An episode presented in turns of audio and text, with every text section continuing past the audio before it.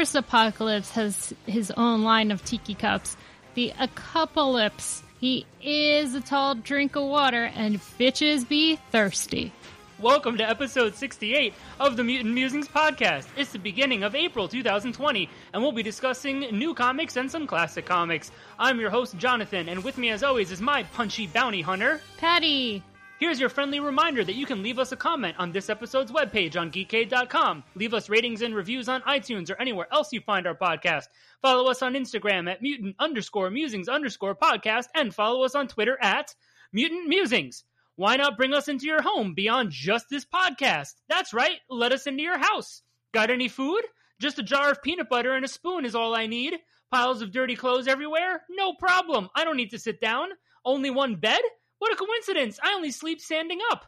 I can walk your dog, clean your dishes, launder your money, clip your nails, buzz your nose hair, teach you belly dance, fluff your pillows, remodel your deck, hide your bat cave, install your firewall, lick your stamps, and beat up those punks who keep pissing on your azaleas. Just let me the fuck inside, damn it! Those punks are trying to piss on me!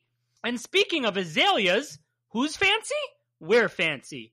We're so fancy, you already know. We're in the ass lane with butthole play and a dildo.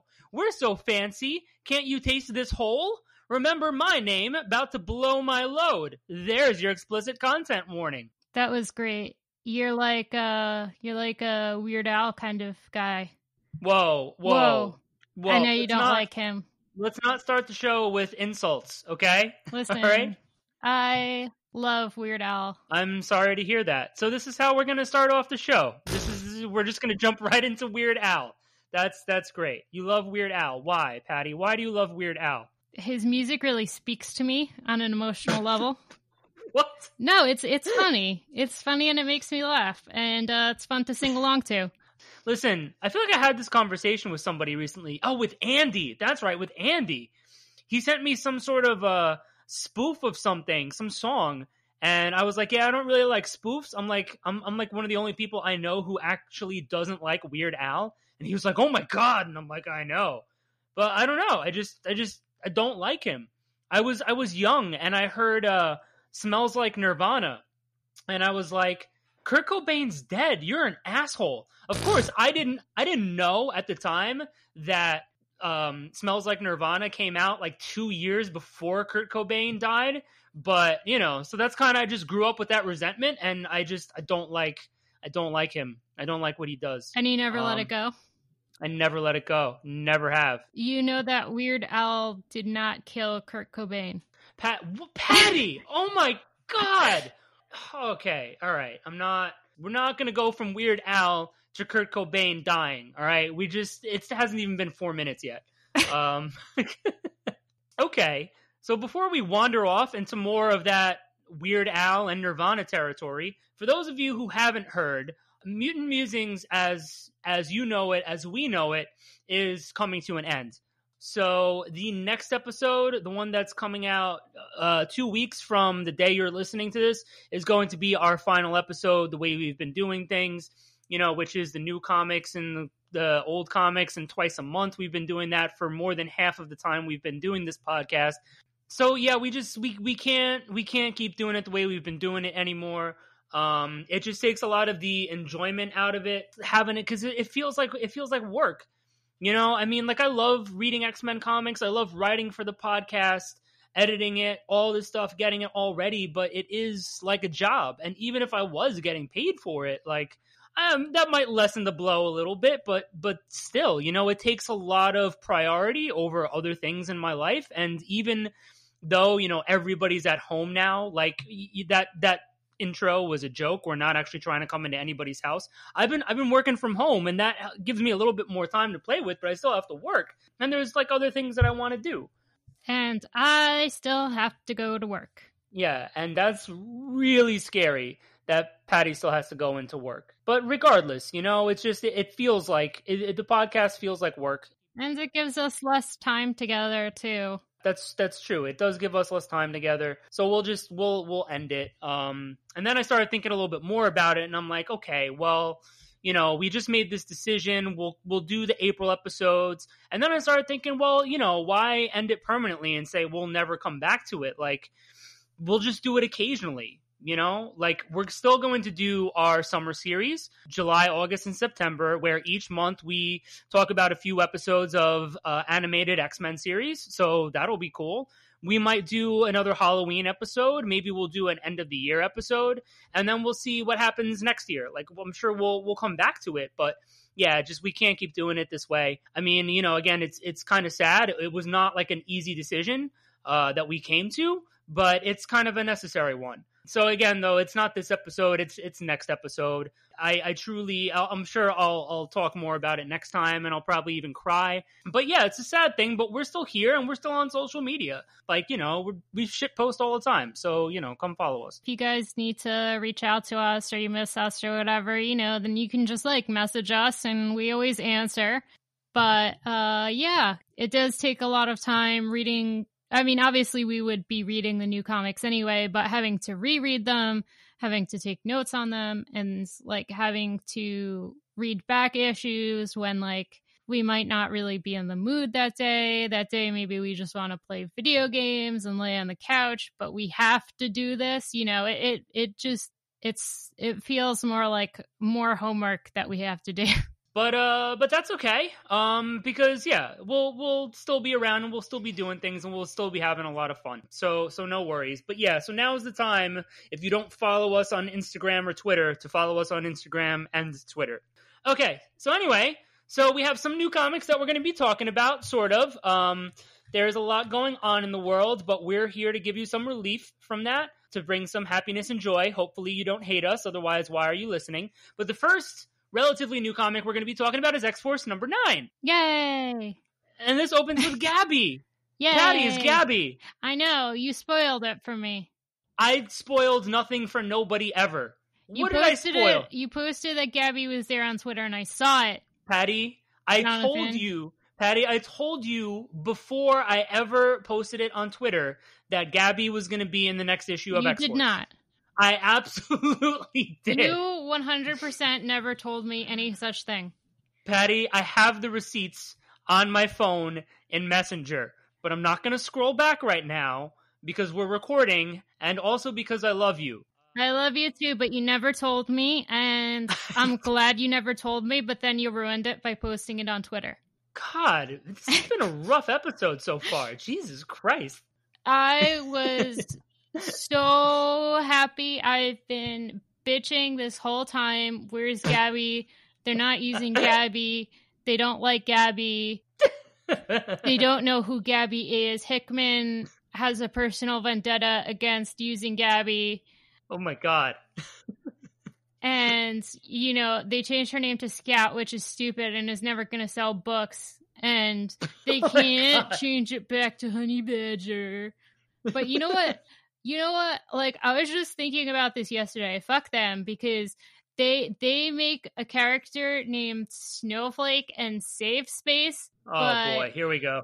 but Honey Badger is inappropriate. Go fuck yourself. well, there's the title of this episode. yeah. All right, moving on. Uh yeah. Uh, well, okay. Well, Gabby's there, and, and I'm happy she's there. She was only there for a little bit, but that's a step in the right direction. So um, we do so, know that Gabby exists. We, we do know that Gabby, in fact, does exist and she's hanging out with the Wolf fam. She's there with uh, Logan and Daken, and they're playing Russian roulette with their claws, and that was adorable. It was just adorable to see them together and smiling. You know what I mean? Because Daken has been a giant jackass in the past, and Logan isn't the most likable guy, and so you know this whole mutant unity on Horny Fuck Island. It's just it's great to see people happy that we wouldn't normally see and see them happy together. So I'm I'm super excited for more of the Wolfam. I say let Gabby join X Force. I, I, I, you know, didn't really get my hopes up for this issue, and it didn't happen. I don't know if Benjamin Percy is going to throw her on the team, but I think that would be awesome. But before the issue really goes anywhere, we see Avalanche. He's in the background. He's in the background watching the stabby Russian roulette happen. He's off to the right side of of Scott, and that's stage right, by the way, not not his right. It's stage right. That's a term I know Um, and, and part of him is cut off, but he's there. And speaking of Avalanche, Marco Failla was doing this six fan art challenge, and, and I suggested Pyro and Avalanche to at least like 50 people, and he is the one who did Avalanche. He drew Avalanche, he did his fan art. Go follow Marco Failla. He's a friend of the show, officially a friend of the show. He's a friend of Avalanche. That's what I'm saying. But then we see uh, Domino, you know, is hanging out with Sage at the bar, the tiki bar, and you know, we saw her die in the previous issue, and now she's back, but she doesn't remember being tortured in South Korea. She doesn't remember all the shit that she that she's been through, and she explicitly told Colossus, like, make sure I remember. I want to keep my memories. But she says here to Sage, it must have been one I wanted. I'm like, what the fuck? No, it wasn't. And that doesn't seem like a Colossus thing to do. It just, it really doesn't. So I'm blaming Charles Xavier. Well, it's not like Colossus was in the know. Maybe he wasn't in the know that she was coming back, so he couldn't have stopped it. Oh, yeah, I don't know. Yeah, maybe he didn't know the resurrection schedule. Shit, I don't even know the resurrection schedule. I'm sure. I'm sure that they have one. You would think that they must have a calendar somewhere with everybody's name or like an Excel spreadsheet. Patty, that would be the best job for you. You could be an accountant for all the resurrections on Krakoa. I would do that.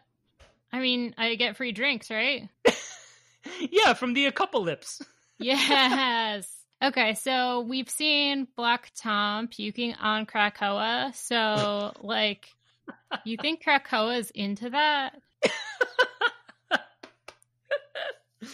Krakoa is probably if Krakoa wasn't into a lot of kinky shit before, I am certain that Krakoa is into a lot of kinky shit now. I mean, you know, just the fact that Wolverine is there, you know, fucking a bunch of people. I'm sure Krakoa loves hairy Canadian assholes now. um, but thanks, thanks for bringing that up. That's dope. You're Good welcome. point. Good point, Patty. All right. So yeah, so Tom is, you know, freaking out because he's just got too much fucking data all the time. He's connected to Krakoa all the time. It's just like an influx of information and he just can't deal with it. And he starts losing his shit right there at the bar. And he bumps into Gorgeous George and Gorgeous George starts picking on him and hitting him. And Sage is like, oh, I'm gonna go save my man. She takes off her glasses, hands him to Domino and hold, hold these and just fucking kicks him in the fucking face. And I was so happy to see Gorgeous George, but I was not expecting to see Sage kick him in the face. That was fantastic. I loved it. Yeah, she was she was fucking over her job too, just sitting at the desk all day, you know, just crunching numbers. Yeah. Sometimes uh sometimes this lady's got to kick some guys in the face. yeah, absolutely. Absolutely. Instead of crunching some numbers, she's got to crunch some faces. How yeah. like that? All right, but you know, fucking Beast pulls Logan away from the fucking brawl that starts breaking out. There's more problems with Terra Verde. Uh, uh the, apparently all the power's gone out. There's no communication with the country, and you know, so Logan, Domino, and Choir are gonna go fucking walk through the gate, and I love this. Choir walks right into it and bumps into it, like almost exactly the way that fucking Kitty bumped into it. I'm like, what is with people just fucking knocking their faces into doors? You know what I mean? Like this. This is the second time this happened in a matter of months. Yeah, like you should, even if you think the gates are going to work, you should hold your arms out in front of you. Exactly. Exactly. I ran into a fucking a fucking closed door once. That wasn't fun. I, I specifically remember that. I was I was little. I was like maybe seven years old. Is at the shore house, and you know my friend was over, and we were just you know running around in the house and being stupid. And I was going to run out the door to get away from her. And you know, it's a fucking sliding glass door, so it looked open, and I ran, smacked right into it, smacked right into it. Are you? That's your reaction? That's your reaction? Is really? a mi- your your your boyfriend, a miniature version of your boyfriend, gets smacked in the face and he's on the ground crying, and you're just nah. Thanks, Patty. Thanks, Patty. Well, you, I really were, appreciate. you were a stupid kid. I'm sure I hurt myself in Oh dumb ways too. Why would you call me stupid? Jeez. Because you were a kid, and kids are stupid. Patty, this is this is wrong. You know what, Patty? I bet you. I'm I'm I'm gonna be the bigger man here. I bet you weren't a stupid kid. I bet you were. I bet you were the smartest kid, and I bet you never ran into a sliding glass door ever in your life, ever. I don't remember running into a glass door, but I Right. do remember slamming my finger in a sliding wooden door. That hurt a lot. Yeah. Okay, well, see, my my first reaction is to have concern for you, and I know that this probably happened years ago, but I still want to offer you an ice pack, a band aid, and you know some some support. Oh, I'm sorry. Um, I'm not a supportive girlfriend. I'm sorry. That's what you're trying to get at here. No, no, no, no, no. I'm just saying I love you, Patty. That's Uh-huh. all. I love you too. all right. Well, have you seen the have you seen the videos about the dogs who have run into glass doors in the past so they won't go through them? And then Oh my god. like but yeah. they're open and then the owner has to like pretend to open the door and then they'll go in. Those are like my favorite videos. You showed me that one not too long ago of the dog walking through it backwards, right? Wasn't that yeah, it? yeah, yeah. Yeah. Those poor things. I shouldn't laugh. Now I feel bad. All right. So anyway, so yeah, the fucking uh nature is just out of control. The presidential manor in Terra Verde looks like a nightmare. There are dead bodies, plants covering the gate. And you know, the art the art is great. I've talked about Joshua Cassara before. He doesn't do like the most technically detailed, gorgeous figures of characters, but like he does a really, really good job of making things look gross and dark and really gritty.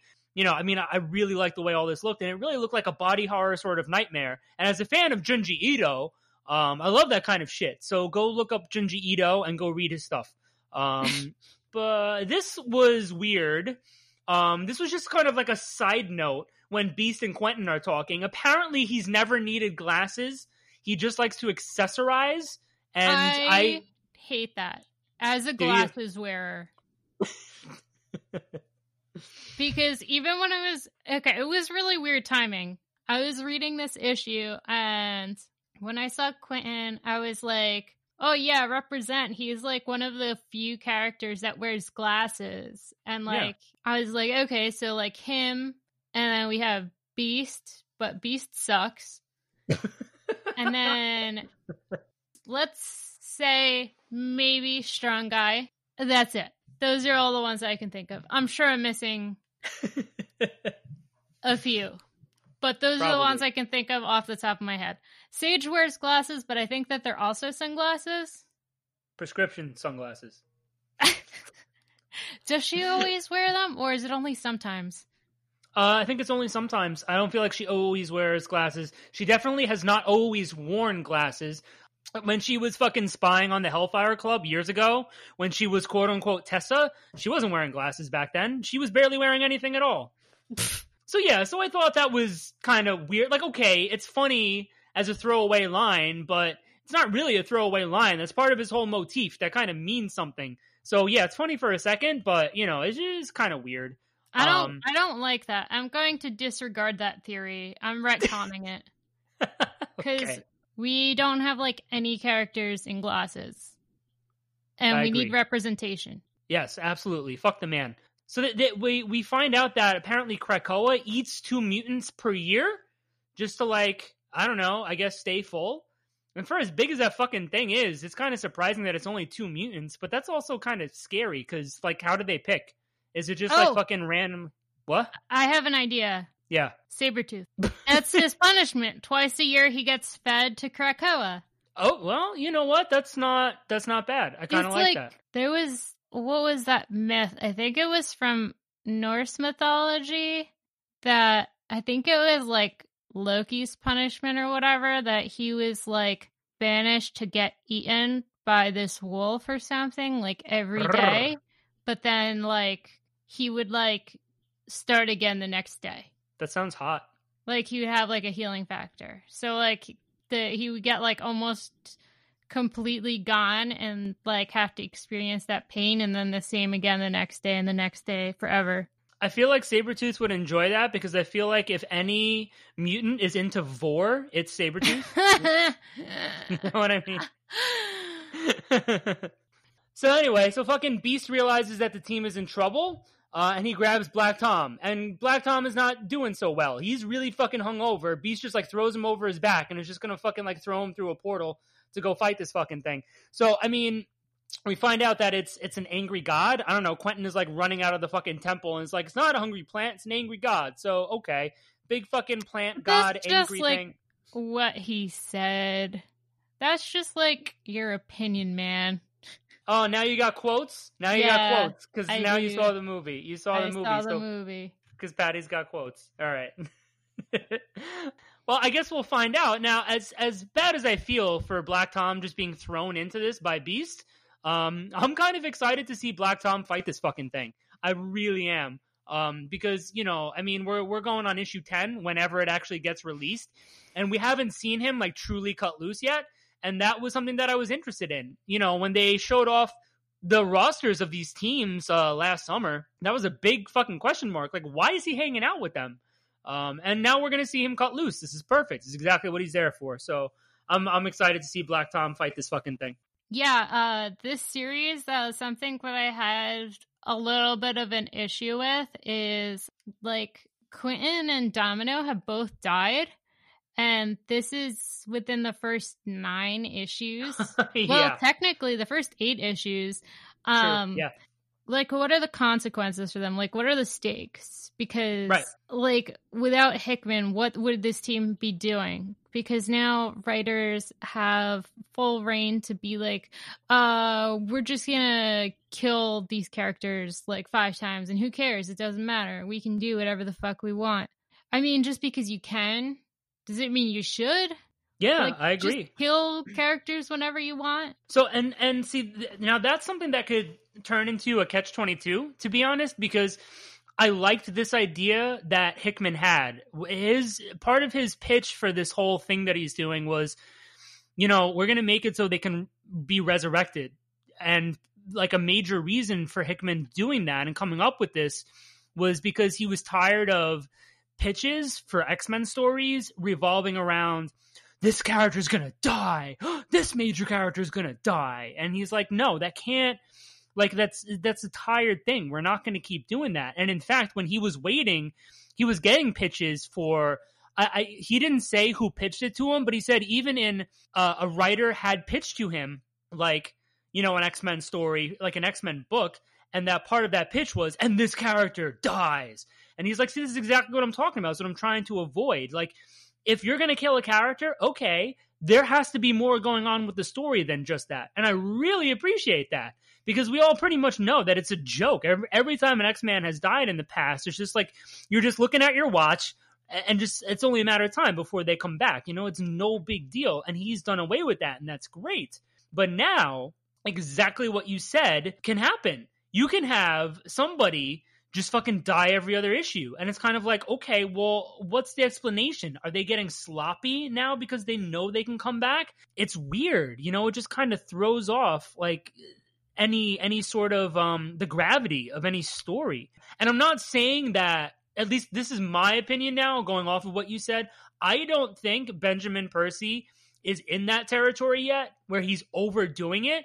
But I think if he does it again anytime soon, then it's going to become ridiculous. Otherwise, I like this issue. You know, the whole fucking the splash page of the Green Lagoon, where they're all uh, the like all the mutants are getting fucking drunk and Dazzler's playing a live show with Lila Cheney and Shark Girl and Thunderbird is there with Psylocke and like all these things. It was all a lot of fun you know, again, I'm excited to see Black Tom in action. I think this is interesting that Domino can't remember, even though she said that. That's going to come back. So, all in all, this was, you know, a pretty good issue, and I like where it's going. I just, like you said, I don't want to see them relying on the deaths of these characters. All right, so next new comic we're talking about is Giant Size X Men Nightcrawler. This was more like giant sized X Men, comma, pint sized Nightcrawler. This was more like giant size colon Nightcrawler. Am I right? How you like that? I don't know where I don't know where Patty. I don't know where your colon went, but you replaced your colon. You replaced your colon with a comma, honey. Oh, where's your oh no. Okay. where, um, where's your where's your colon go, Patty? giant giant dash size? Oh, wait. Giant size X Men colon X Men ends parentheses Nightcrawler ends parentheses. Squared. Yeah, I agree. so now that we got the title out of the way, um, yeah. So all right, so so let's let's get this out of the way. This was not so much a a Nightcrawler story. Um, That's what although, I'm getting at. although he was there, and I do believe his colon was there too. I feel like both Nightcrawler and his colon were present in this story. But no, this was not so much a giant size X Men Nightcrawler issue. Um, apparently, what had happened with this was, you know, it credited Hickman and Alan Davis. So you figure, okay, so there's your writer and there's your artist, or a co-writer and artist. But, but no, this was this was more Alan Davis. Hickman didn't have a lot to do with it. According to Hickman himself, he said that he had an outline for the story and that Alan Davis just kind of did everything else. He was responsible for the majority of this issue. And I honestly, I don't think that this was a bad issue. Um, I just, I feel like the title is wrong. Exactly. People went into this with expectations, and rightfully so. And they didn't get what they thought that they were going to get. So I don't think that this was bad, but the, yeah, exactly. The title it just was very misleading. But all in all, this was a pretty good issue. This could have been in um, the the series of X Men going on right now. It's just like a standalone issue. Um, fucking Nightcrawler has this little team, and I'm very happy with the team. It's fucking it's Cypher, Magik, and Eye-Boy. Lockheed's there. They're going to investigate this reading of mutants near a Krakoan gate in the deserted uh, mansion. And it's great. Eye-Boy's there. You know, he's fucking useful. Like people shit on Eye-Boy. I'm like, come on. Like we saw him once years ago in a story that was supposed to take place in the future, and he went by I Man, which makes sense. He's all grown up. He's all man. He's an I Man. Um, I'm more of an was... ass man myself. oh,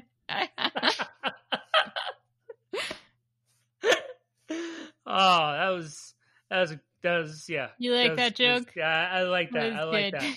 Yeah. I am also an ass man, so I that that resonates with me. but look how useful he is. He's got infrared, he's got night vision, he's got oral oral oral vision. and I thought he was an ass man. We just concluded he was an ass man. I guess even ass men like oral too, you know? Uh, well, I mean, you can combine them. Patty, you never go ass to mouth, right? if Clerks 2 taught me anything, if Kevin Smith has taught me anything, it's you never go ass to mouth. Um, anyway, all right. So then there's this, it's weird because suddenly there's the ghost of Thunderbird there. Um, and then uh, Rachel in her hound costume, and you know, it's really creepy. And there's some tunnel, and Doug gets sucked into the wall, and he finds some sort of big fucking glowy ball. Kurt catches up to Rachel, and suddenly the art gets really nuts. And Rachel is explaining sort of to Kurt what happened. Like you can sort of see like the outlines of what's really there, and it's the Sidri. They're like these little bug looking fucking things. And they first appeared a long time ago um, in some random issue of Uncanny, um, and they were hired by Deathbird they're a race of bounty hunters. And it says that in this issue if you don't know who they are. I do not remember these guys at all. I just remember them because of their design. I didn't remember much about them. I remember they showed up with or around the if it wasn't the same issue, I think maybe she showed up the issue after Deathbird did. Uh, I just remember their design because it's sort of basic, but it's also kind of gross. This gross sort of contrast to these very like you know, cartoony looking characters drawn in the comic book, and then you have just like these fucking weird shaped with like these fucking very plain insect looking leg things. It was just really weird. And like they they built Rachel, like they stacked on top of each other to like be a person. And it, it was really gross and unsettling to see that. But Doug is trying to to help them. He says, "Oh, we're all a little territorial. Still doesn't mean you have to get punchy." And I thought it, it was funny. And so it was perfect that he went. And so, you know, Magik Magik teleports away from Nightcrawler and Eye-Boy to go find Cypher. And on her teleportation trip, she loses her little hair spikes, which I noticed immediately. Proud of myself for catching that because, because you know, I read these comics early in the morning. But yeah, so when she's with Kurt and Eye-Boy, she's got the hair spikes. When she gets to Cypher, there's no hair spikes. When she comes back later, the hair spikes are back. So she lost them along the way, I guess. But Warlock's there. And he looks really adorable and says hi to Illyana. I was really happy to see that. That was really cute. It didn't really address anything, but it was cute that he was there. But he didn't say self friend, and that made me sad. You should tell Ellen Davis. No, I'm gonna blame Hickman. You can't blame Hickman for all of your problems. Yes, I can. Watch me. so so it fucking it turns out that these Sidri all look kind of small because they do look kind of small. They're babies. They're they're hatchlings. They jumped on the first mutant who disturbed their nest. So um so Cypher leads the team to Lady Mastermind. Yeah. Doug had to make a deal with them um, to allow them to stay, and they would let Lady Mastermind go. Um, so these Sidri hatchlings can use the the mansion and not bother any mutants looking for the gate that's in there. And so, okay, so fine. So uh, they just walk out, and Lady Mastermind is there with them. Everybody's happy. Yay. And, yeah, it was okay. You know, the first the, the first time I read this, I was like, "Oh, this really wasn't that great." But you know, I just by the time I read it the second time, I knew what I was getting into because, like we said at the top, like we're expecting something that focuses solely on Nightcrawler, or he has a large part in this, and he didn't. This literally could have e- just as easily been called giant sized X Men Magik, or giant sized X Men Cypher, or giant sized X Men Eye Boy, based on each character's involvement within this issue. Do you know how many people would be so fucking mad if there were a giant sized X Men Eye Boy? Yes. That would piss off so many people. That's why I want that. I would love to see that. I would love to see a giant size X Men Eye Boy. So it was honestly, it was it was pretty good. You know, I mean, maybe we'll see, maybe we'll see Lady Mastermind. You know, now we know that she's going to Krakoa. I love her. Yeah. All right. So next new comic we're talking about is X Men number nine, and this issue was okay. It was uh, it was it wasn't excellent, but it was it was it was okay. I'm just yoking with you guys. Um, right? Shut Uh, up. so, so, so the Kree want to weaponize the Brood to disrupt rival civilizations, and they're going to do that with the King Egg. Those are all words that make sense by themselves. yeah, yeah, that's true. That's a true statement, Patty. Thank That's you. True. I know generally who all of these space affiliates are. Space Um, affiliates. Generally, uh, I know that you know Captain Marvel is Kree, and that Brood are like the little uh squishy alien guys, and that Broo is a Brood, and that the Shi'ar are the ones with the crazy hair. I don't really know about their interactions or why they don't like each other or why anything is happening. I Mhm. just kind of know who they are. I don't I don't like space guys. I'm sorry. space is the most boring place you can set a story. All right. So yeah, so the the brood are basically homing in on the fucking uh the king egg and they show up on uh Krakoa in the last issue and so the X-Men are trying to take it and get the fuck away this issue and that's what's taking them into space. So the Imperial Guard tracks down Sam because Sam is married to Smasher and Smasher put a call in. So that's good. They're fucking Sam and Bobby and the Starjammers are going to be rescued from being held in containment and Gladiator knocks the fucking accuser right out of the ship, and he goes right into the mouth of the Akanti, and the brood are fucking flying the space whales trying to get the fucking trying to get the egg, and the Akanti chomps on the end of the X Men ship, and they're gonna fucking go down. Um, and they go right past the Kree space station, and the Akanti knocks into it. So everybody ends up crashing on this fucking planet, and the fucking X Men, the fucking everybody, they're, they're all fighting the Brood, and then suddenly all the Brood fucking stop, and Broo is just sitting there, and the eggs cracked open, and he was just fucking eating it. And so he, now, he ate that egg like Yeah. that tiger ate Carole Baskin's ex-husband. oh my god. I can't believe we never once mentioned Tiger King in this episode. oh my god, Patty. Why? Why are we? Patty, the, the podcast is going to be ending. Why are we dragging it down into the gutter now? Why would you do that now? I've been trying to do that the whole time. the Kree and the Shi'ar have fought before, and basically the Kree had this plan to, I guess, infiltrate the fucking the Shi'ar Empire and bring them down with this king egg. So the the brood, they're all they're fucking a matriarchal society. You've got queens, you've got the empress. So it all makes sense. They're the ones who are in charge of the massive amount of drones. So the Kree's idea was to introduce a patriarchal element. So that's how you ruin a civilization, folks. Yes. It's with it's with the patriarchy. And I'm saying that unironically. So but now it's it's that's exactly what's happened. It looks like they're they're succeeding because we know that Broo is a dude. He's a little guy. And now he's going to be the fucking patriarchal element. He's going to be, I guess, fucking. I don't. I don't even want to think about that. I assume he's still underage. Are the fucking empresses Yeah. gonna try to fucking mate with him? Like, I don't want to. I, don't want to. don't want to see that. That poor boy. Also. I thought that he fucked up when he ate the egg. I didn't realize that eating the egg was what made him king. I thought that, like, I guess I didn't think about what they had to do with the egg. Just hold it. I don't know. Spit on it. yeah. Like the penguin dads do. I don't know.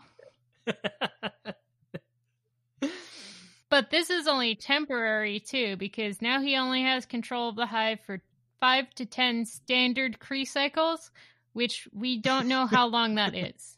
Eh, Patty, they just told you. You just said it. Five to ten standard Kree cycles. That's how That's long it is. That's the length of time. That's like when my friend from Canada complains that it's negative 14 degrees. I'm like, I don't know what that means. Or my friend in Spain is like, oh my God, it's like 30 degrees today. It's so hot. And I'm like, 30 degrees is very cold. What are you talking about? Patty, we're one of the only assholes left on the planet, this fucking country, that actually uses that system. I will die on the hill that Fahrenheit is superior. Metric system, fine. I'm fine with it. Makes sense. It's smart. Fahrenheit superior to Celsius. Fight me. No, please, nobody fight. Nobody No, fight, fight Patty. me. No, nobody fight. Nobody. I don't want. I want. I want to fight. All right. Well, so the the thing is, is um, I guess the Kree discovered that the empresses of the fucking brood, they have control over all of the brood under them through telepathy and through pheromones. Um, now the Kree created this king egg, but they could not recreate telepathy. So they re- they were able to recreate the pheromones, and they supercharged the pheromones. So that's how Broo is now going to have control over all of them. Any sort of control that he has is going to be through pheromones, and yeah, so that's why it's going to um it's eventually going to run out. But you know, I mean, no, this this wasn't the most compelling story, but I thought the art was cool. Especially the last issue when Mahmoud Asrar was on art, he did an amazing job. I am okay sometimes with you. Um, his faces and stuff look weird, but the fucking space whales and the brood look disgusting, and that's awesome. But I think it's interesting that Broo now has this high ranking position in the fucking the entirety of the brood. What is that going to look like? You know, it brings up a lot of questions, and I'm interested to see how this gets brought back. Is he going to be hanging out with the brood all the time now? Uh, are mutants like Krakoa, are they going to have the brood at their disposal? Are they going to fucking fight side by side? Are the brood going to have influence over Broo? Like, is he is he going to be like assimilated into the brood once this is all over? Is he going to lose himself? So I thought that this was an interesting little side trip, but yeah, this wasn't like the most compelling story. I just thought it was kind of neat. I sure hope that the brood aren't like hanging around Krakoa. Oh my god. I brought him downstairs and I told them to watch him. I swear to fucking Christ, nobody will listen to me about anything. So, uh, so yeah, so listeners, we normally record together, but because of what's going on in the world, and you know, we we we're keeping separate right now for everyone's safety. Um, so it sounds like Patty's dog is making a guest appearance on this episode of Mutant Musics. Let me go bring him downstairs. so everybody meet Raz. Raz meet everybody. okay. All right, so last new comic we're talking about is Hellions number one, and oh boy, oh boy, Oh boy. this was this was quite a pleasant surprise. I did not know what the hell to expect. I looked at the lineup that they revealed piece by piece, and I'm like, what is the point of any of this? A couple of the characters had me interested. Uh, they released uh, a couple of preview pages, and that sort of had me sold on it a little bit. Um, and then I read it, and I was like, oh my god, this is so good. This was amazing. I mean, you know, I could end up eating those words. You know, this could end up sucking a couple issues from now, honestly. But just this first issue has me fucking sold. It was hilarious and everything was perfect. The writing was was mo- well, mostly mostly so so smart. It opens with uh fucking Logan, Siren, and Rockslide taking out these fucking uh, anti mutant bigots, and the Hellfire cult has weapons in the back of this van and Havoc and Nightcrawler are hanging out by it, thinking that they've secured the weapons.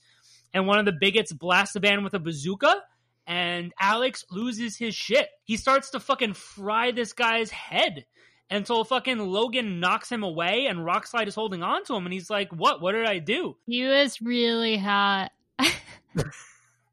Great. you, but you can tell that he was not in his right mind. That that was not him because his dialogue boxes went a little weird. You know that something was off. Something was controlling him. he didn't get reverted all the way. He got converted. he got perverted. He got perverted. Perverted Alex Summers. That's what happens when he gets perverted. He tears his pants off and tries to burn your face. Um, yes. Yes, please. So, so, and a side note, the artist on this was Stephen Segovia. And just last episode, we were talking about Extreme X-Men Volume 2, and he did a bunch of the art. And I was commenting about how his art was okay, not great. And also that all the, the teeth, well, he, he got better. Um, he has gotten a lot better. He probably practiced over the past six, seven years. He did much, much better job on art um, after all this time. So I have to give him a lot of props for coming all this way. They stopped calling Scalp Hunter Scalp Hunter. Except for in the very beginning when they showed the the cast. Yeah, that got me confused because I was like, I don't know this guy's name. Who is this? But uh yeah, no, I think Scalp Hunter is a badass name. It is a badass name, but it's also a little, you know, I mean, I can see how it's sort of bigoted and kind of tone deaf. I Um, mean, okay, so I asked my native friend, and he said he thought it was cool. It would put the fear into white men. And I was like, yeah, I like that. Okay. Well, if that's how your friend feels, but I don't feel like your your friend speaks for all natives. no, no, no. I just wanted to have like a, you know, a native uh, I get you. Absolutely. stance on it. I think that's great too. And and I will admit that it sounds like a badass name, but like I, like I said, I do also believe that it's sort of tone deaf and that it's dated. But uh, for me personally, I think John Greycrow sounds pretty badass, and that sounds cool. If he wants to go by Greycrow, if he wants to keep using Scalp Hunter, if they keep writing him that way, that that's fine. For me personally, I would just prefer to call him John or Greycrow or something. John is so boring, though. Excuse me, Patty. that is a portion of my first name. But it's not the totality of your first name. Oh, it's Also- totality. Okay. Uh huh. Also, there are so many characters named John that it would be confusing. Okay, but there aren't in this comic. okay. So, well, whatever. Well, All it's just like, okay, when they had fucking, you know, Beast and Giant Man on the Avengers, and Yeah. would be like, oh, Hank. And I'm like, wh- which one are you talking about? well, that's why. See, and now you've learned your lesson. You don't read Avengers. That's just you don't That- do that. Is an important life lesson for everybody to learn. So we get to the Quiet Council because they're apparently dealing with a lot of uh, misfits. They've got an, uh, an island of misfit toys, and uh, Sinister uh, starts to say something, and Exodus goes, "Oh, surprise! Sinister has something to say." And Sinister turns to Exodus and goes, "Are your epaulettes getting bigger?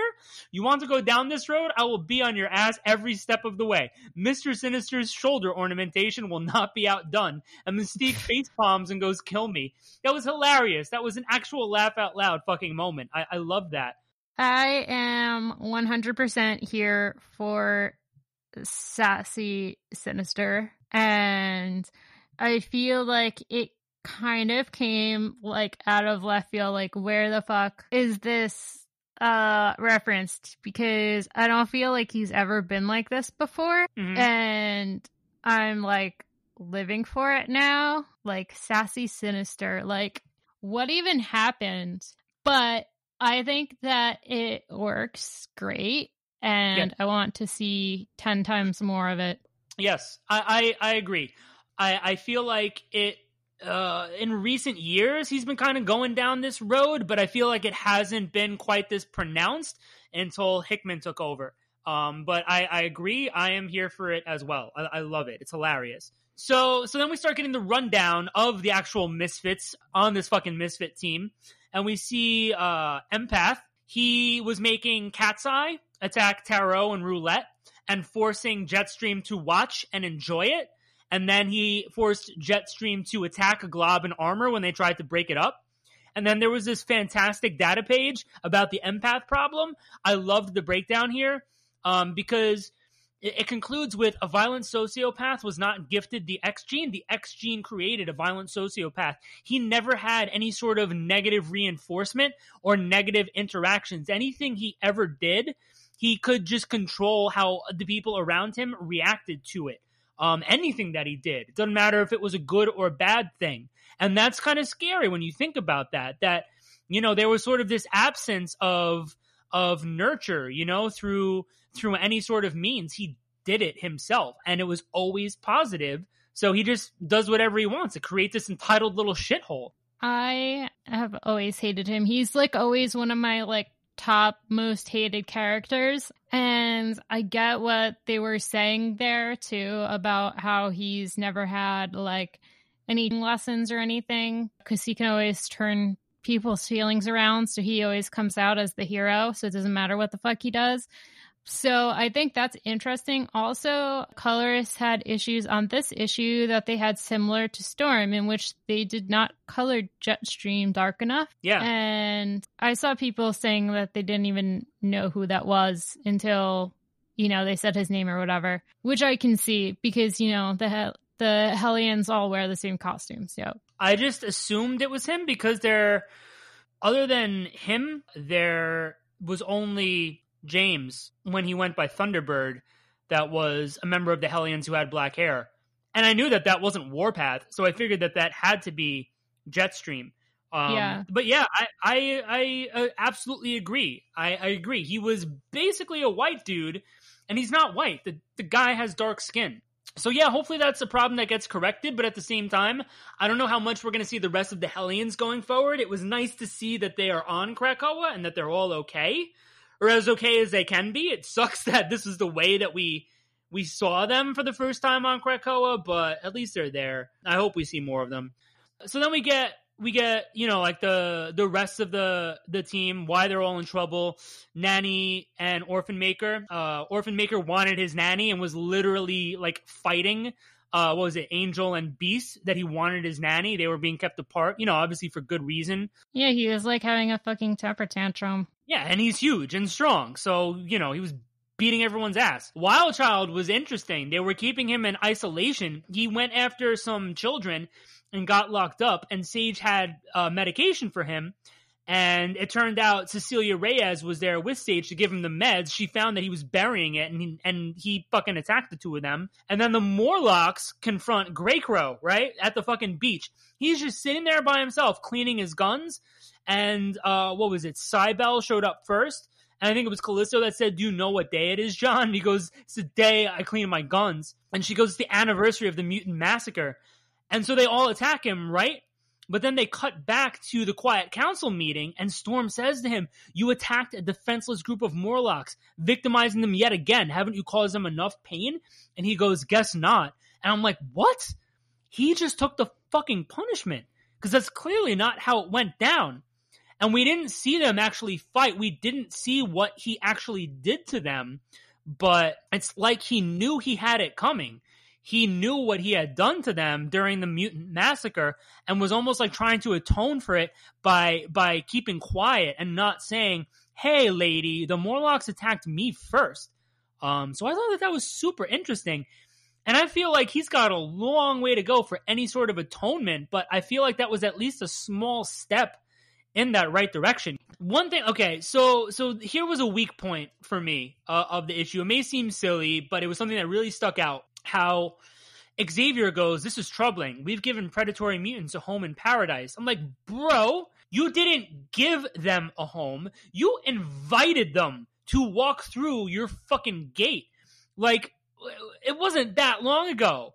You fucking shook hands with Apocalypse, who was a predatory mutant. You know, you can't invite all this trouble onto your island and then be surprised that just because you want mutant kind to be united that just because a mutant steps foot on your island that all of a sudden they're completely different people.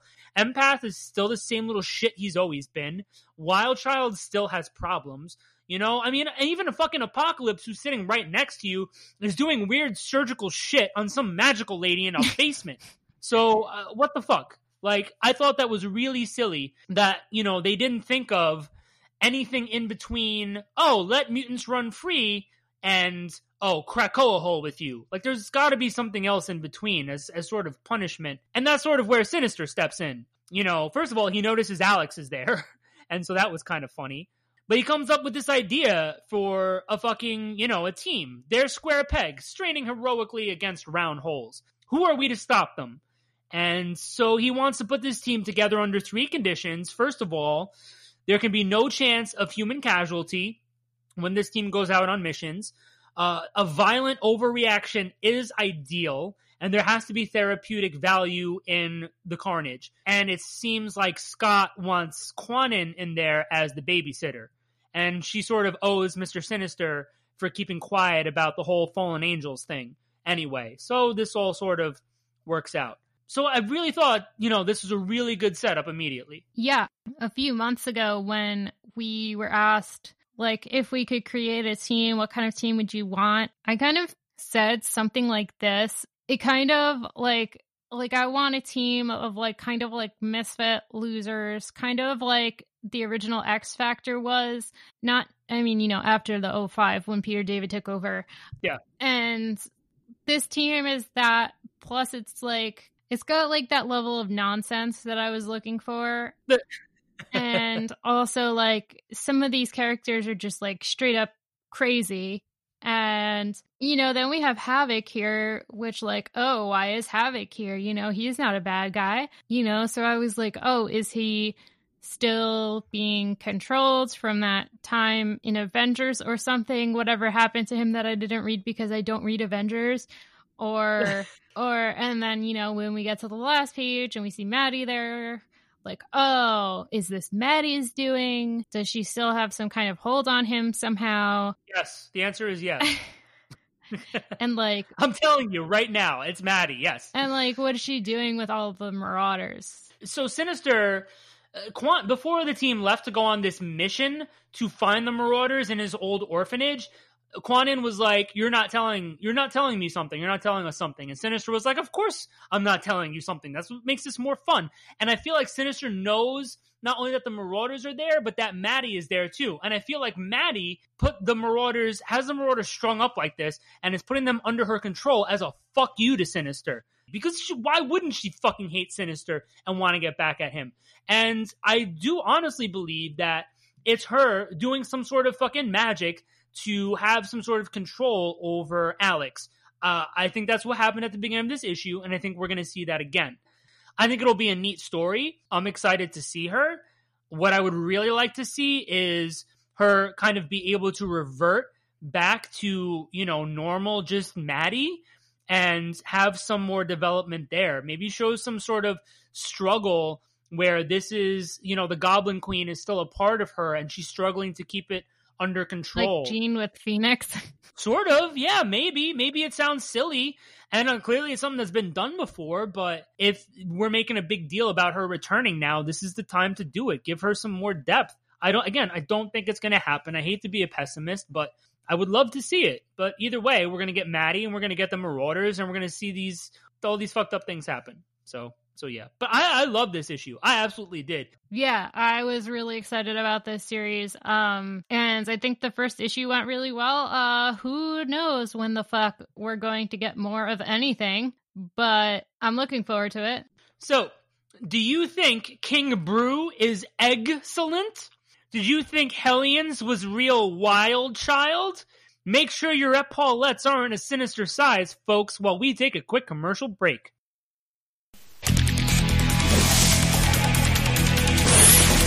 Ugh, I hate being stuck inside. Hard enough to forage for beer, but I haven't humped a tree in weeks, and all I got around here are slim pickings. Cheer up, Logan. At least we can dress comfortably. How do you feel about my onesie pajamas with the butt flap? Feel like I'm wearing nothing at all. Feeling a little stabby. Besides, we've got all this time to check out some great geeky content on geekade.com. You may not have heard, but geek is my middle name. Your middle name is Sucka Fuck. Scott Sucka Fuck Summers. Geekade.com has articles and podcasts about video games, comic books, wrestling, TV shows, anime, horror movies, and so much more. Slim, all I care about right now is beer. Geekade.com has plenty of articles about beer. Plus, Geekade even has YouTube and Twitch channels. Say, Geekade.com sure sounds like it has something for every kind of geek. You bet it does, Logan. So let's relax together with Geekade. But first, can you snap my butt flap closed for me? Her, stupid sexy Cyclops. Check out Geekade.com today. Okay, so it is our second to last episode. So I decided to do another one of these question and answer segments. Uh, we did last summer. It was fun, uh, and I did it on Twitter. We got a handful of responses. At first, I was hoping for more, but now I'm kind of glad that we didn't get more than we did. Uh, so it doesn't take up too much time. Uh, if you don't follow us on Twitter, first of all, you should. Second of all, if you follow us on Instagram, I will be doing this again for our final episode. So, first question comes from the Krakoan Spider Dad, and the question is Who's on your mutant Mount Rushmore? That is a bold question. No, well, first of all, if I was going to say, okay, well, we're talking theoretically, I hope, because Mount Rushmore is a racist monument that was stolen from natives. But tying it all, tying it all back in. We're tying it all back in. obviously, Jean would be up there for me. I guess this would be like the most, the four most like important X Men characters. If I could just cut in for a second, um, that's see, I had I had two thoughts on this because because there's like the one that should be objective, you know, that Yeah. this should be the mutant Mount Rushmore, but there's also like who's on your mutant Mount Rushmore, you know, so that could be like one. So there are two ways that this could go. Okay, I'm going to okay, because like if it was just like Mount Rushmore, okay, oh, I'd say Jean, Cyclops, Wolverine, and uh, Wow. Everybody listening right now, including myself, is surprised you put Cyclops on I there. but know I'm not- because not, going to he's- argue. He's the first one. I guess Xavier would have to be on there too if I was Yeah. being objective. Okay, so I'm gonna be a little non-objective and only put ladies on because fuck boys. So I'm gonna put Jean, Storm, Rogue, and I feel like Kitty belongs up there Okay. just Fair uh, enough. based on kind of like appearances, like publication history, and uh, I guess the impact that they those four have had on you know X Men over the years. Sure. I think for like the the one that I would have to do for like the objective, this is important.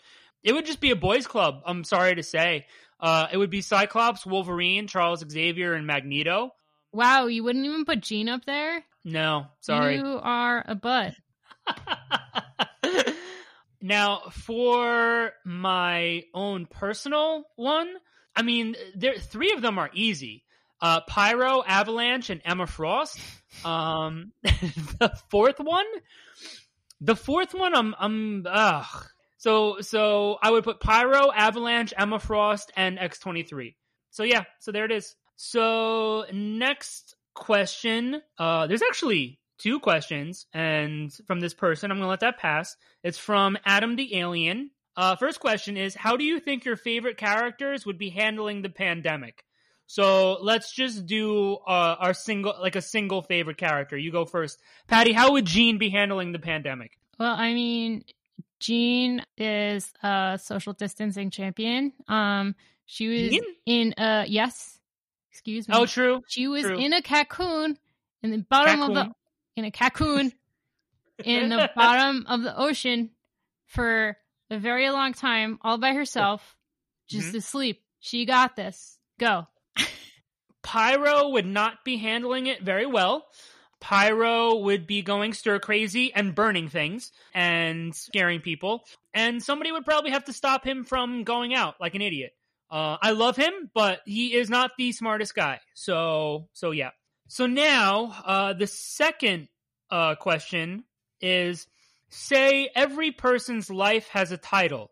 If you had to title yours based on a pre existing X Men story title, what would it be? All right, well, I'm going to answer first. Mine is going to be Age of Apocalypse. That's what I'm going with. I guess I will go with Fatal Attractions because it has the coolest sounding name and it makes me sound mysterious. I like that answer. All right. All right, so Chango asks Glob versus Broo, who wins in adorableness? Glob. Same. I agree. Glob. Uh, Lockheed versus Jonathan, who's X Men's mascot? Lockheed. I, I agree with that too. I love Jonathan, but Lockheed Yeah. has been around so much longer. He's been involved in so much more. Lockheed's got to win that. Uh, and last one from Chango is Kurt Logan or Logan Scott. Okay. That kind of depends on what kind of mood I'm in.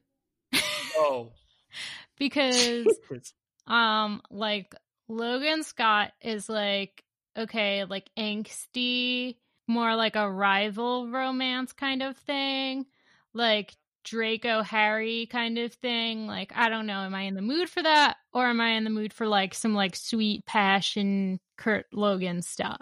I feel like it depends what kind of mood you're in. Okay, well, for me, it's always going to be um, Logan Scott. Which can we can we please? Did we all forget Slim Jim? Like, Yes, can we can we get back to that? That that's that's fine. I'm I'm taking that absolutely. I see your point though. Absolutely see your point. I, I like where you went with that, but for me, it's always going to be Slim Jim. All right, uh, let's talk Academy X. Uh, who are your favorite teen X Men? And then uh well this this can tie in too and more broadly what did you think of new x-men uh volume two well for me it, it kind of my favorite teen x-men it kind of depends on the day i will probably always say nature girl and i will probably always say Rockslide there are a lot of them that i love um pixie um but these are the ones that first jump into my mind when i think of them and what did you think of New X Men Volume 2? It's one of my favorite series of all fucking time. It's right up there with New Mutants Volume 1. It might even beat that out by a little bit. I fucking love it. Yeah, so uh my favorite teen X-Men are uh like you said, um Rockslide. Pixie is probably one of my favorites, if not my favorite. Uh Mercury, I loved uh Surge, Quentin, Glob. I feel like there have to be more, but uh those are the ones that come to mind right now. I did love all of them and for X-Men, uh, New X-Men Volume 2, it like Jonathan said, it was one of his favorites. It was one of my favorites too. Um, I think that Craig Kyle and Chris Yost are like the ultimate dream team and should stop making movies so we can get more awesome comics. Um, because like they're they're like very like together, they're like very close to my number two favorite writer, like very close to Peter David at my Hmm. number one. All right. So, Classic X Books has two questions. One is What's your favorite X Men story that isn't popular? Wow. That is a fucking tough one. I feel like, uh, I mean, I could, Patty, I could be wrong, but I feel like we're going to be talking about yours shortly Yeah. because it's like your favorite single issue. Yeah. Well, okay, it is really popular though, but it's not like something that everybody knows by the title. But yeah, I would say, oh god, I don't even know what my favorite story in X Factor would be. But I, uh, as much as I love the like OG issues that he was writing, I really also liked uh X Factor Investigations. I thought that that series was like incredible. Just the whole series. I don't know. I can't think of like one specific arc off the top of my head. How about uh how about multiple man clone baby? Was that your favorite? Oh Because my that's every, everybody's favorite, Patty. Stop. Clone baby. Clone baby is the best. Everybody how many? How many times are you going to bring up Clone Baby to me? I don't bring it up often, but that was bad. That was just fucking okay, bad.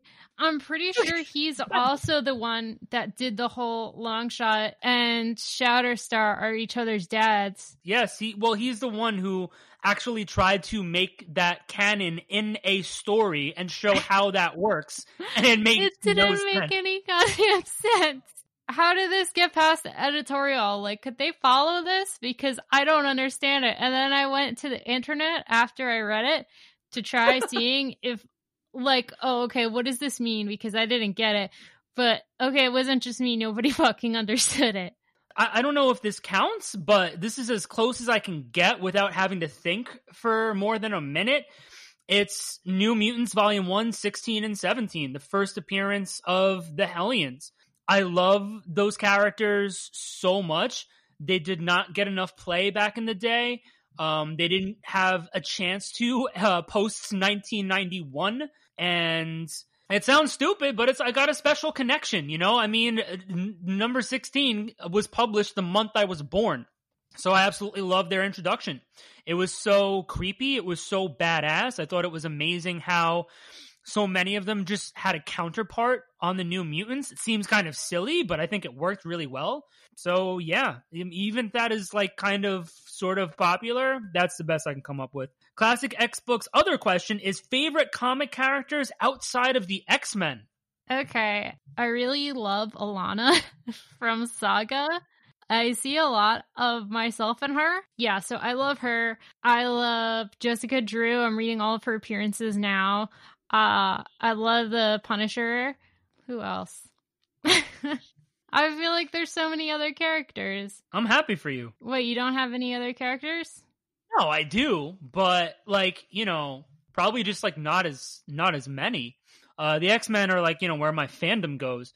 But outside of them, uh it may sound silly, but Raphael from the Teenage Mutant Ninja Turtles, before I ever even knew what the X-Men were, I was obsessed with the Teenage Mutant Ninja Turtles. I started watching the 1987 cartoon around the time it came out.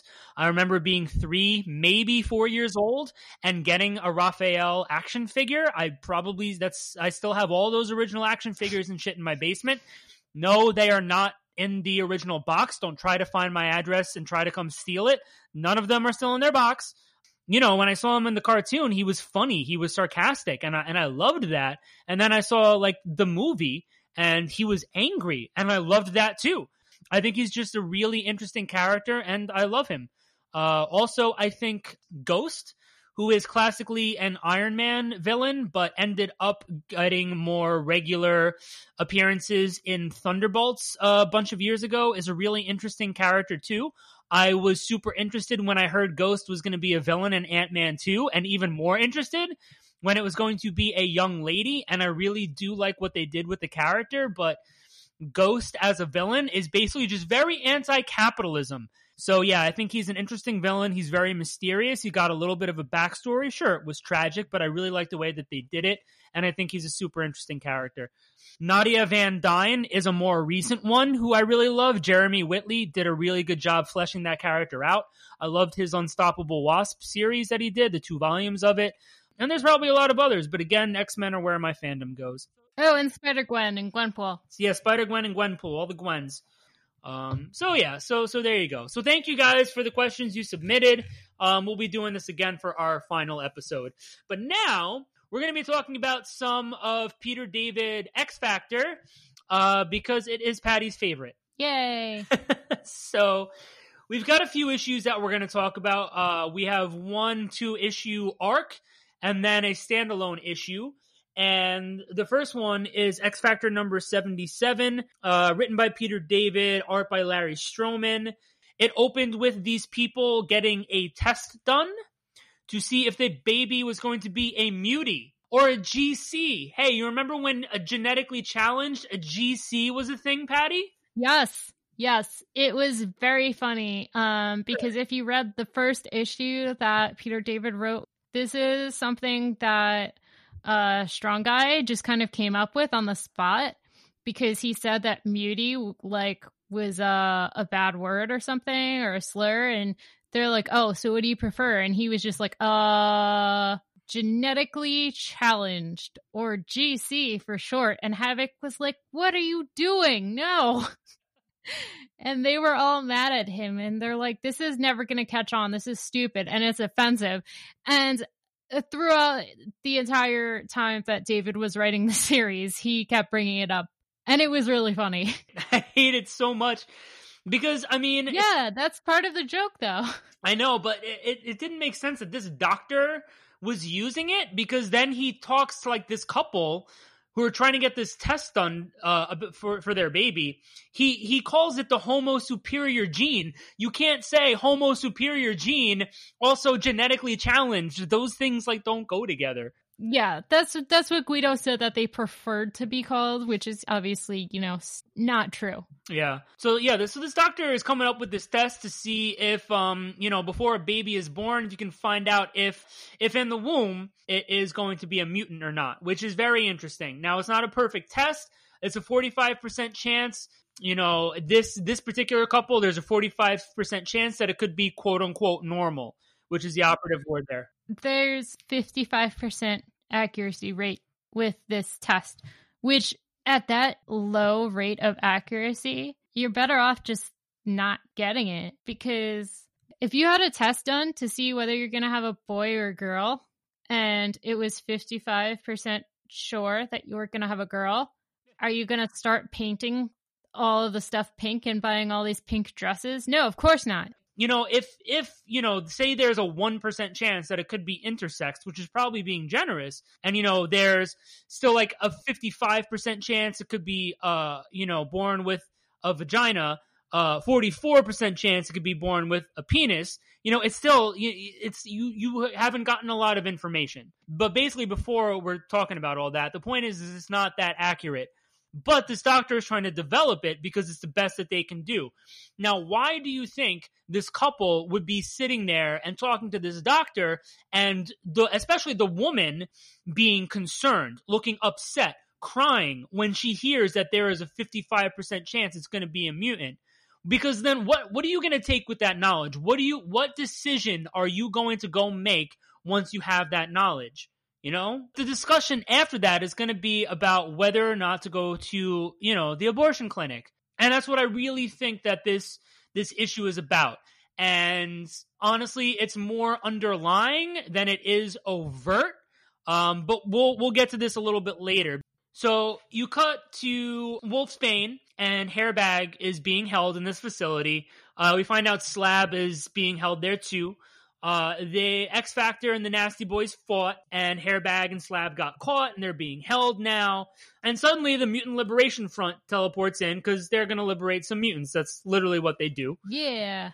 Tempo slows down time, but Wolfsbane manages to put a call out to the rest of the team. So there's this blur coming in, and it's Quicksilver. Duh, he knocks out Tempo. The rest of X Factor runs in, and Reaper goes, Look, it's X Force with a different lineup. And Guido goes, This is going to keep happening until we get our own trading cards. And I thought that was really funny.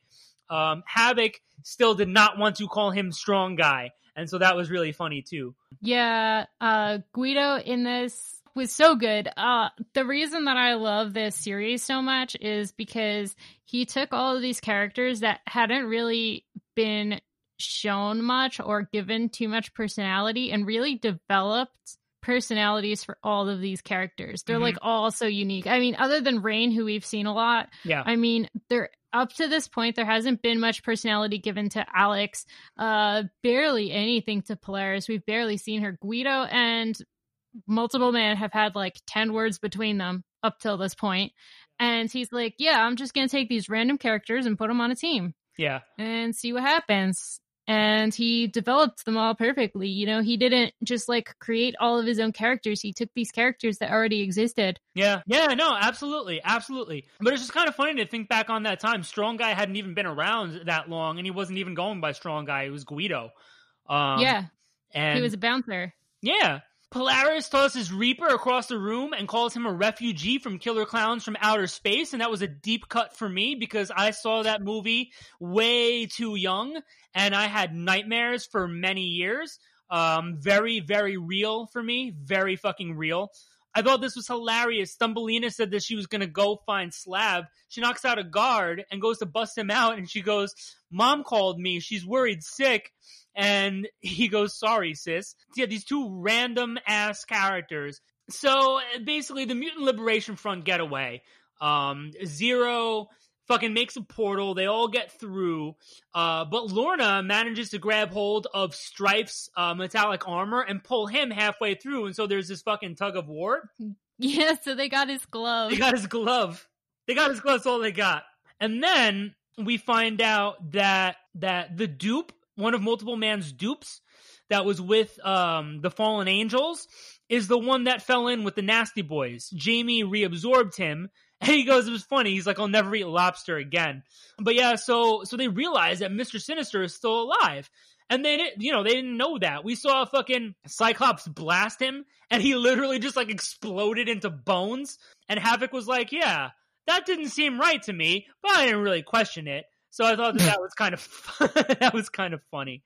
But Cannonball swoops in as Rain is standing there with Lorna. They have like this really angsty chat about their allegiances because you know X Force are all badass and they're they listen to cable and they're off the grid, but Rain is working for the government. And Sam starts getting like really forceful until until Lorna comes to help, and uh, so that was an interesting little chat. Yeah, and there was um there was a little uh friction between Rain and Lorna, and I think it was Rain who brought it up earlier in the issue about like not liking Lorna. And uh part of the reason is that since what was it, X-Tinction Agenda, Rain was like in love with Alex. Yes, So obviously, you know, Alex has canonically been with Lorna almost entirely through his ex- existence to this point. yeah, And so Rain kind of like resents her for that because she's jealous. And so she was saying, like, oh, you know, chill. This is my friends. Like, you better not get my friend arrested. So Lorna had a chance to stop Sam, but basically just said, like, don't come back because, like, you know, Alex would have done something, or if um Val saw him or something, you know. oh sure, And you know, Alex Alex saw her let him get away and was like, "Why didn't you stop him? You could have stopped him." And she was like, "Oh, I have a headache." I, yeah, I love that. He was like yelling at her to stop him, and, and she was just like, "Yeah, no, maybe I had a headache." So I, I I like that. I liked how Lorna was, you know, just trying to trying to help get along with Rain. But then you cut to Stryfe, and he wants the Mutant Liberation Front to destroy the clinic that is testing for a mutation. So that's how the issue ends. And um, it leads right into issue uh, 78, uh, written by Peter David. The art was Larry Stroman and Brandon Peterson. And this opens with somebody calling the doctor from a payphone, and the doctor's name is Tucker. And I'm looking at it like, ah, I wonder who that could be. And and yeah, they don't reveal it. You're supposed to know, I guess, by the end of the issue, but I already knew who it was because I had the fucking trading cards when I was a kid. By the time I read this, I already knew who Heather Tucker was. And you can make that connection. Dr. Tucker, he's like, You sound familiar. Were you one of my patients? No, you fucking dumbass. It's your daughter. It's your daughter, Heather. And that's Tempo. So, yeah. Okay. So I had no idea because I don't think in the comics they ever said what Tempo's name was. so I did not make that connection. Patty, I just Patty Jonathan. Patty Tempo has Jonathan. a Patty Jonathan. Tempo has a yellow costume and this young lady on the phone was wearing yellow bracelets. That's how you're supposed No. to know. I knew I knew that it was Tempo. I got that. Um but I didn't get that she was supposed to be like related to this doctor. I thought that she was a patient. Gotcha. Um and that's what I got at the end of the issue too when she like kind of uh tries preventing the MLF from harming him. yeah. You know, I, I mean it would make exactly as much sense if she had been a patient as if she had been related to him. No, because you know she is a young woman, so it it makes sense that she you know might have like had an abortion or something. Gotcha. What makes this even um, more upsetting, though, when you think about it, is here's this fucking doctor who is trying to give people the information, what what we assume, to go make a choice of whether to go through with having a child or not based on this genetic information. And his own fucking daughter is a mutant. And considering her age, she's probably in her early 20s. It's possible that the reason why he decided to get into this field is because his daughter is a mutant. We'll never know that. Um, and there's a reason why by the end of this issue. But I thought that that was an interesting little question that that this could raise you know is it because like your daughter's a mutant and you fucking hate mutants that you're doing this that's really sad but still she tried to save her dad so anyway uh for a few pages the issue gets kind of like goofy with val trying to get them to accept that they have their own danger room and that they have to train and uh, so the public defender for Hairbag and Slab stop by, and Guido tries to hit on her. So yeah. Um, but anyway, fucking Val has a mission for them. She finds out that the Mutant Liberation Front are gonna go fucking hit this uh, clinic, and X Factor is gonna have to go stop them. And Val tells him about what he's doing there. You know, try to tries to find out, tries to find the DNA that leads to mutation so it can be removed. And Rain is like, well, okay, so we're going to stop this from happening, but we're also going to stop him, right? From his testing. No one should play God. And Alex is like, listen, we need to help people who need help, regardless of their beliefs. And Rain is just like, but that's like approving of what he's doing. And Havoc says that, you know, it's on the parents to make the decision. And so Rain says, listen, I'm not going I'm not helping out. I'm out of this mission, mission. And so does Pietro.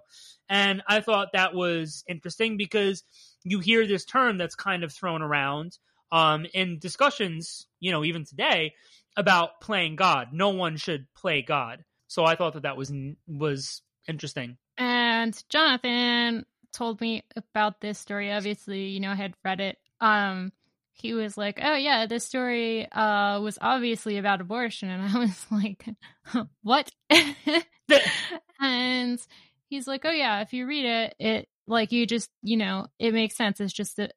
I was like, I totally did not get that at all. I thought it was about eugenics, and apparently Peter David got edited a lot and so he left the series for like a decade over this. And so, okay, I don't know how he originally wanted this story to go because I'm trying to read it from how it might have originally been been written to how it actually was written. And how it was written I think that Rain is right. It seems like what he's doing is eugenics. Right. And it doesn't seem different from a doctor being like, oh, I have this test that's 55% accurate, you know, to find out if your kid is going to be like gay or trans or whatever. Sure. And then you can go from there and figure out what you want to do with it. Like, okay, I don't think that that's a right thing to do mm-hmm. because obviously we had um we had a path of eugenics before and it was not uh the right path in history. Right. yeah. But if if this story didn't focus so largely on the outcomes of this test, I would say, yeah, Polaris is right. You know, it should be every woman's right to choose what they want to do. But as it stands, I have no idea whose side I'm on. no, I get you. Um, I, I, I totally understand where you're coming from, and, and I agree with you. So the thing is, is when I say like this is about abortion, I mean that's it's more of like underlying. You know, there are a couple of of specific terms thrown out there. Like when Rain says no one should play God. Again, that's something that I've heard about when there's arguments over a woman's right to choose. No one should play God. Um, yeah, you know, and and sort of like the discussion uh, at the end of this issue where Pietro talks about how you know consider trying to force his daughter to go through like mutation or something to see her get powers. And he he stopped short of saying we thought about abortion you know but he's like oh but if i had gone through with it i never would have known her love. I would never have known what it felt like to hold her. And i'm like again, that's that's abortion. It's not ever explicitly said. They never did anything more than insinuate it in there. But I saw it right from the beginning with those parents in Dr. Tucker's clinic. Why else would they be having this discussion? Other than to decide, oh, is my child's going to be a mutant or is it not going to be a mutant? And with that knowledge, determine whether they're going to get an abortion or whether they're not going to get an abortion. So again, it's it's more for me inferred than it is outright because it's just it's not outright. But that's how I saw it. But I agree with what you're saying about eugenics because that's literally where where like you take this. That's the next step. Let's find out who's going to Well, that is this step. well, no, no, no, not just for mutation. What I'm saying is like exactly what you were getting at before with Nazis. Well, not just yeah. not just mutation. Who's gay? Um, let's get rid of all the fucking brunettes. Let's get rid yeah, of exactly. all the dark skin. That's like it's just the it's a it's the next step towards just the fucking Aryan race again. Um, that's that's what I'm getting at. But yeah, and and apparently that that is that uh, Peter David had arguments with editorial over what he wanted to do with his stories, and eventually left the book for a decade over it. But still, you know, you can still read it this way. I mean, you guys we're talking about it, but go read it for yourself and see what you get out of it too. It's it's super interesting. But anyway, obviously the Mutant Liberation Front get there and they uh start they try to get into the um the fucking clinic and immediately I think it was Forearm that called out Tempo like why are you complaining? You're so tired after just the first wave of cops. And again this is this is a tiny little hint that the woman who made the phone call earlier was Tempo because she shouldn't be exerting herself too much just holding back a few cops but she's claiming that she is. So I thought that that was interesting. Um so they break in they fucking I think it was Forearm who broke through the wall and this fucking asshole, Dr. Tucker, ordered all of his staff to stay home, but he stayed behind himself. And fucking Wildside gets like right in his face and they're fucking yelling at each other. And Wildside says something about him being like, What are you afraid of with mutants? And he yells in Wildside's face, What are you afraid of? That if your parents had known they were getting a vomitous little freak like you, they'd have and he didn't even get to finish that sentence. And I assume the next words out, out of his mouth were have terminated, they'd have terminated the pregnancy or they'd have gotten an abortion. But Wildside slashes him and uh, he ends up bleeding out. And Wildside calls him just a bigot with a medical degree. And he's not wrong. he's and he's not wrong. Yeah, no, he's not. And up to this point, I forgot what else the MLF did. Oh, oh, um, Rusty they, and Skids. Yeah, Rusty and Skids. I was just gonna say that. Yeah, they uh freed Rusty and Skids. Uh and there were a few other things that I was like, yeah, go MLF. I don't see what the bad thing is about these guys. They're they're not bad guys, they're good guys. And kind of just like how I read this issue too about like reading this issue and saying like, oh no, this is eugenics. Like fuck this guy. Uh like I don't think the MLF did anything wrong here either. Bro, Reaper even said like we should call the press down here. There are going to be people out there who are thanking us. And like you can say what you want about the murder, like okay, Wildside didn't need to slash this guy, and that ultimately ended up killing him. But them going in there and destroying all of his work, like I, I, I agree with Reaper. There would be people who are like, yeah, fucking go mutant liberation front like you're the good guys in this situation so x factor obviously shows up and and they start trying to fight uh mutant liberation front Rain showed up and helped save Lorna because she owed her. And Rain was still being a little bitch from Jeez. kind of like she had like an attitude problem after like X-Tinction Agenda for a while where she was just like angry all the time. Uh but anyway, she was like, "Oh, I didn't want to like be in your debt or whatever." So, you know, for letting Cannonball go. So she walks in, uh, Rain walks in and sees Dr. Tucker dying, and he is like transferring all of his data so that he doesn't lose it all, so he doesn't die for nothing. And she, he was like, "Oh, um, it's being transferred to like a floppy disk or something. Um, like you need to bring it to the government."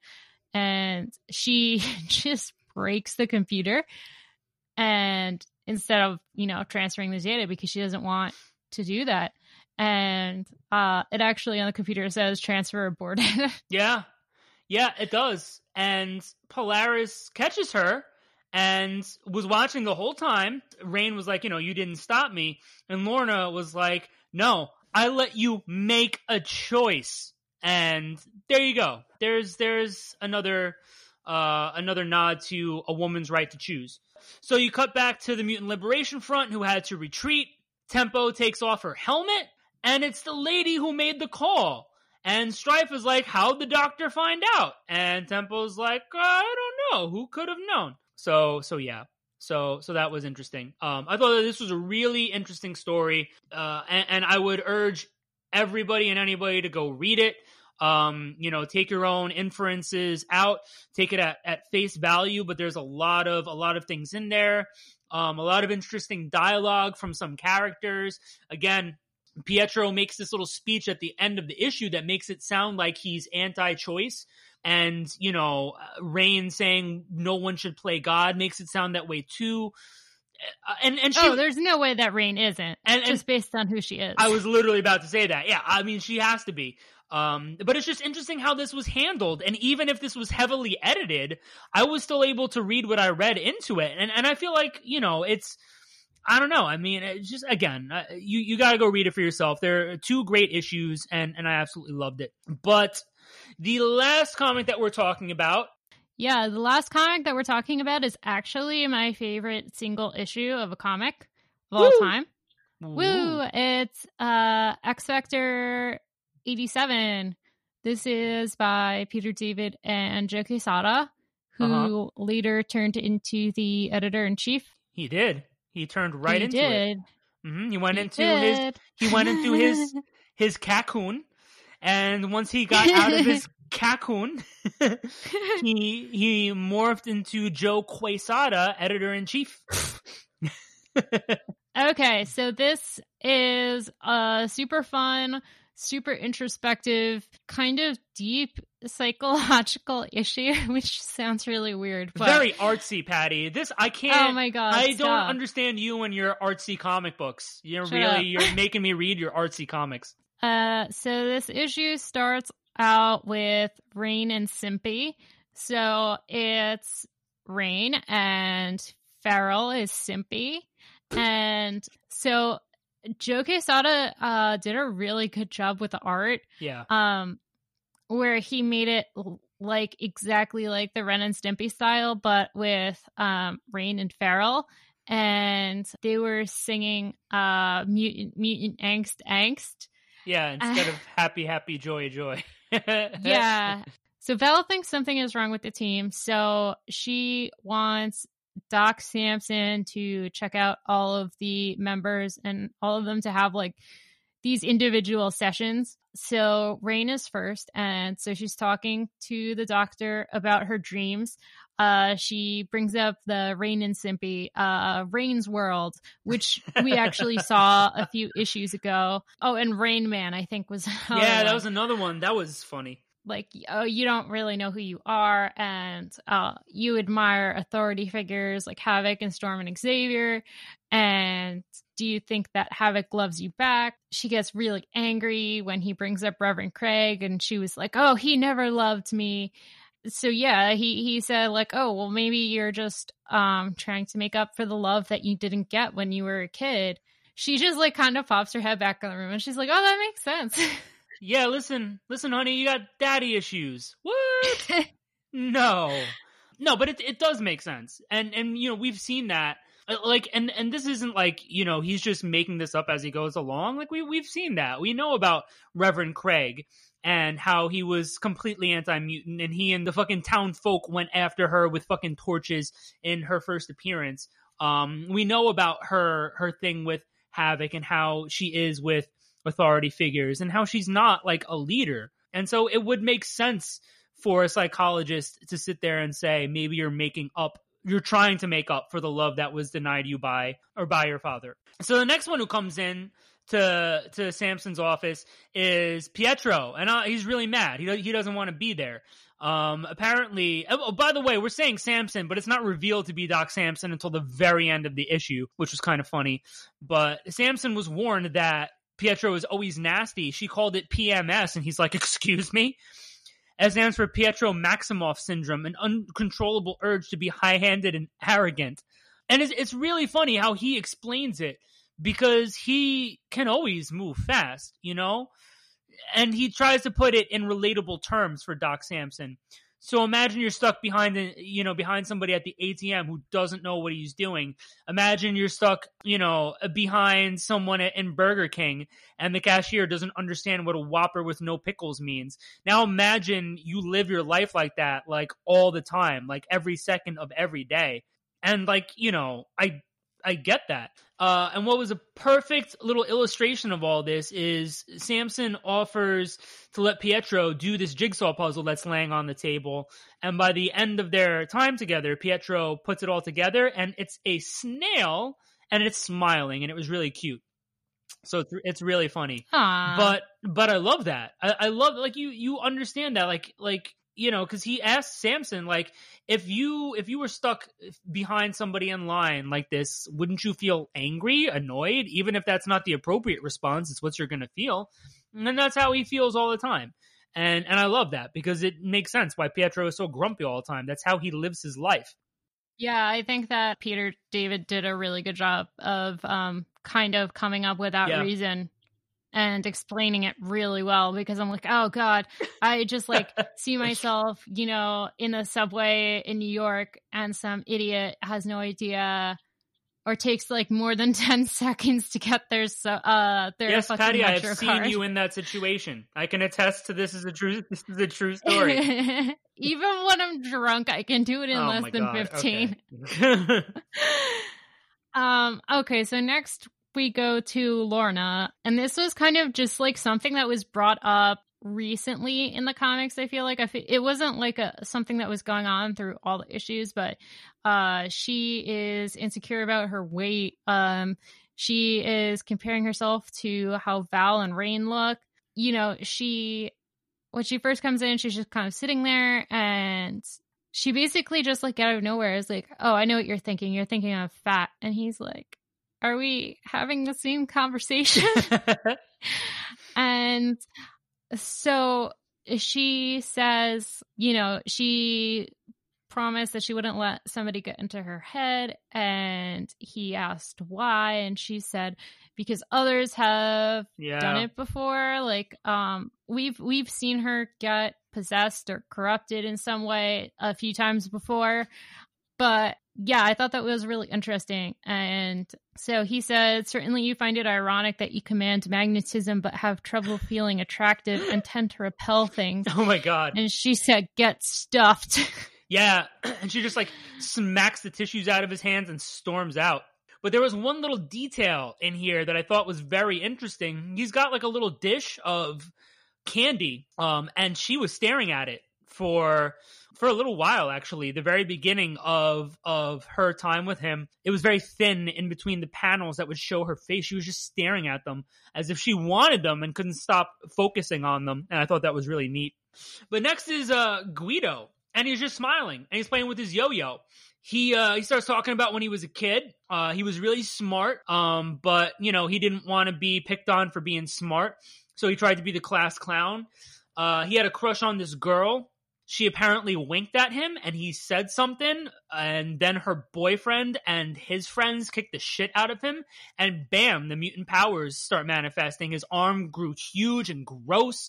He tried to run out into the street and that's when the bus hit him and uh it was it was just crazy. And that's why his body is deformed. he admits that he's in constant pain and he said that even when he was a kid that when he hurt he covered it up with jokes because if people know you're hurting either they pity you or they eat you alive. And that's what he's doing now so as an adult. That's something that he's taken with him that he's in pain because of his body. He's in constant agony and he doesn't let the team know for that same reason. He's like they're the first friends i've ever had. And he just he's smiling this whole time. And i thought that was so sweet. I thought that was so sad.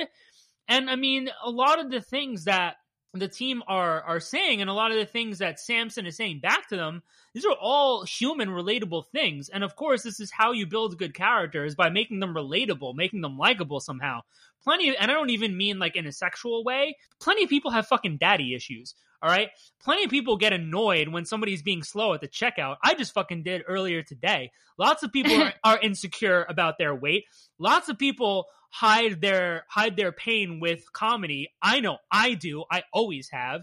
And then we go to the next one, which is Jamie about feeling alone, about not wanting to feel alone. Yeah, I love that. He he loves attention and always tries to turn the spotlight back on him. And it helps him feel like he's not by himself. And you know he'll he'll just uh like make dupes whenever just to make people laugh so people notice him and pay attention to him. And it's it's really weird to think that like for a guy whose power is like you know making as many of him as he wants that he's like so lonely Yeah. Um, but it's something left over from, you know, from when he grew up and his parents were dead on that farm. And then it was uh it was the Fantastic Four that picked him up and contacted the X-Men. Um, but that's something that's that's stuck with him. And he was on Muir Island for a, for a long time and uh you know, I mean he kind of grew up there too around people. And you know, even now like he still makes dupes. He wants to be sure that he's not alone because that's his biggest fear, you know? And I mean that goes for a lot of people. And then Alex Alex is was amazing. Alex is just constantly on edge. Alex is just worried about his team. He you can tell he just feels like he's shouldering all this responsibility. And then Samson says, "Tell me about your brother. Uh, do you love him?" And I don't think Alex answered that with a yes, but he was like, "Oh, the ideal leader, dependable, dynamic, determined." And how Alex feels like he's always being judged by Scott, by Val, by Lorna, and by the team, and that he's worried that he doesn't measure up. And Samson goes, Why don't you ask them? And he goes, I'm afraid of what they'll say. Again, this is something relatable. That's how I felt too, about how other people view me and being and wanting validation, but being worried about outright asking because you're not going to hear what you want to hear and you, you, can tell that the guy's got a lot of a lot of feelings because you know Scott he views Scott as like the ultimate leader. And obviously Scott has his flaws. We could or we could obviously already see that back when this came out obviously in, in 1993. But this is how everybody views him: dependable, determined. You know, Mister Fucking X Man, Boy Scout. and and Alex is always going to be in his shadow. Always Luigi, never Mario. so then we have a little like cutaway to Lorna. She comes back in and she's really angry and she keeps talking about her weight again, but she's wearing this like overcoat and she like has this reveal and she's in this like ridiculously sexy outfit and she's like, "Oh, what do you think?" And he's like, "You kicked my hormones into overdrive." And she says, "Exactly." And she storms out. And I was like, you go girl. I fucking love you.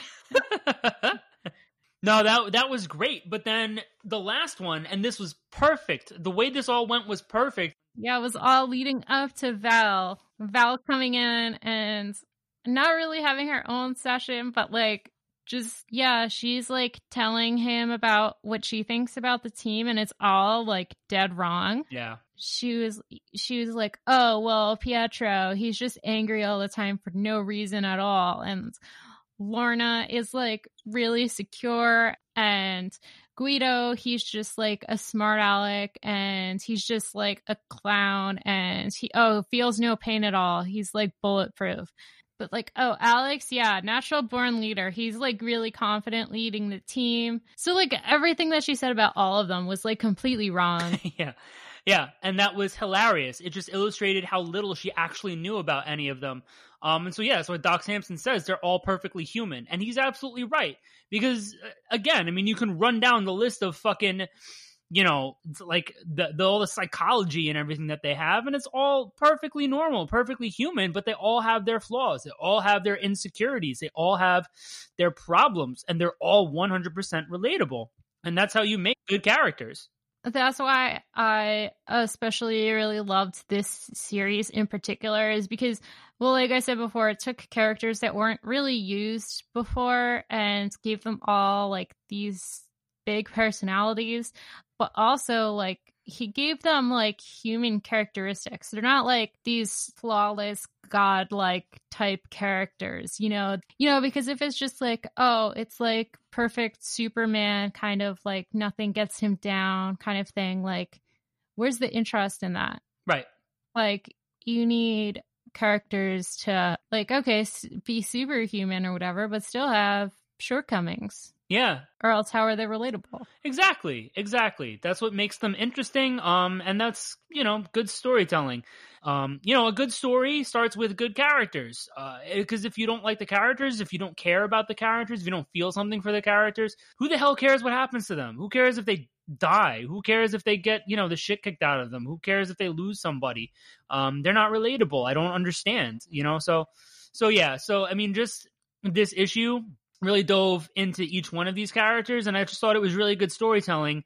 Um, even though you know it literally just jumped from one character to the next I think it worked. Yeah, and there wasn't more than like two or three pages per character. And I think that's the only way it would have worked. You couldn't have had a couple of different things going on or cutting back to this subplot that's going on. It was literally just one person to the next. And even though Polaris came back in, that was, you know, after somebody. It was in, it was like before the next thing. And it made sense the way it was, the way it went. It was in a specific order. And it, and it worked.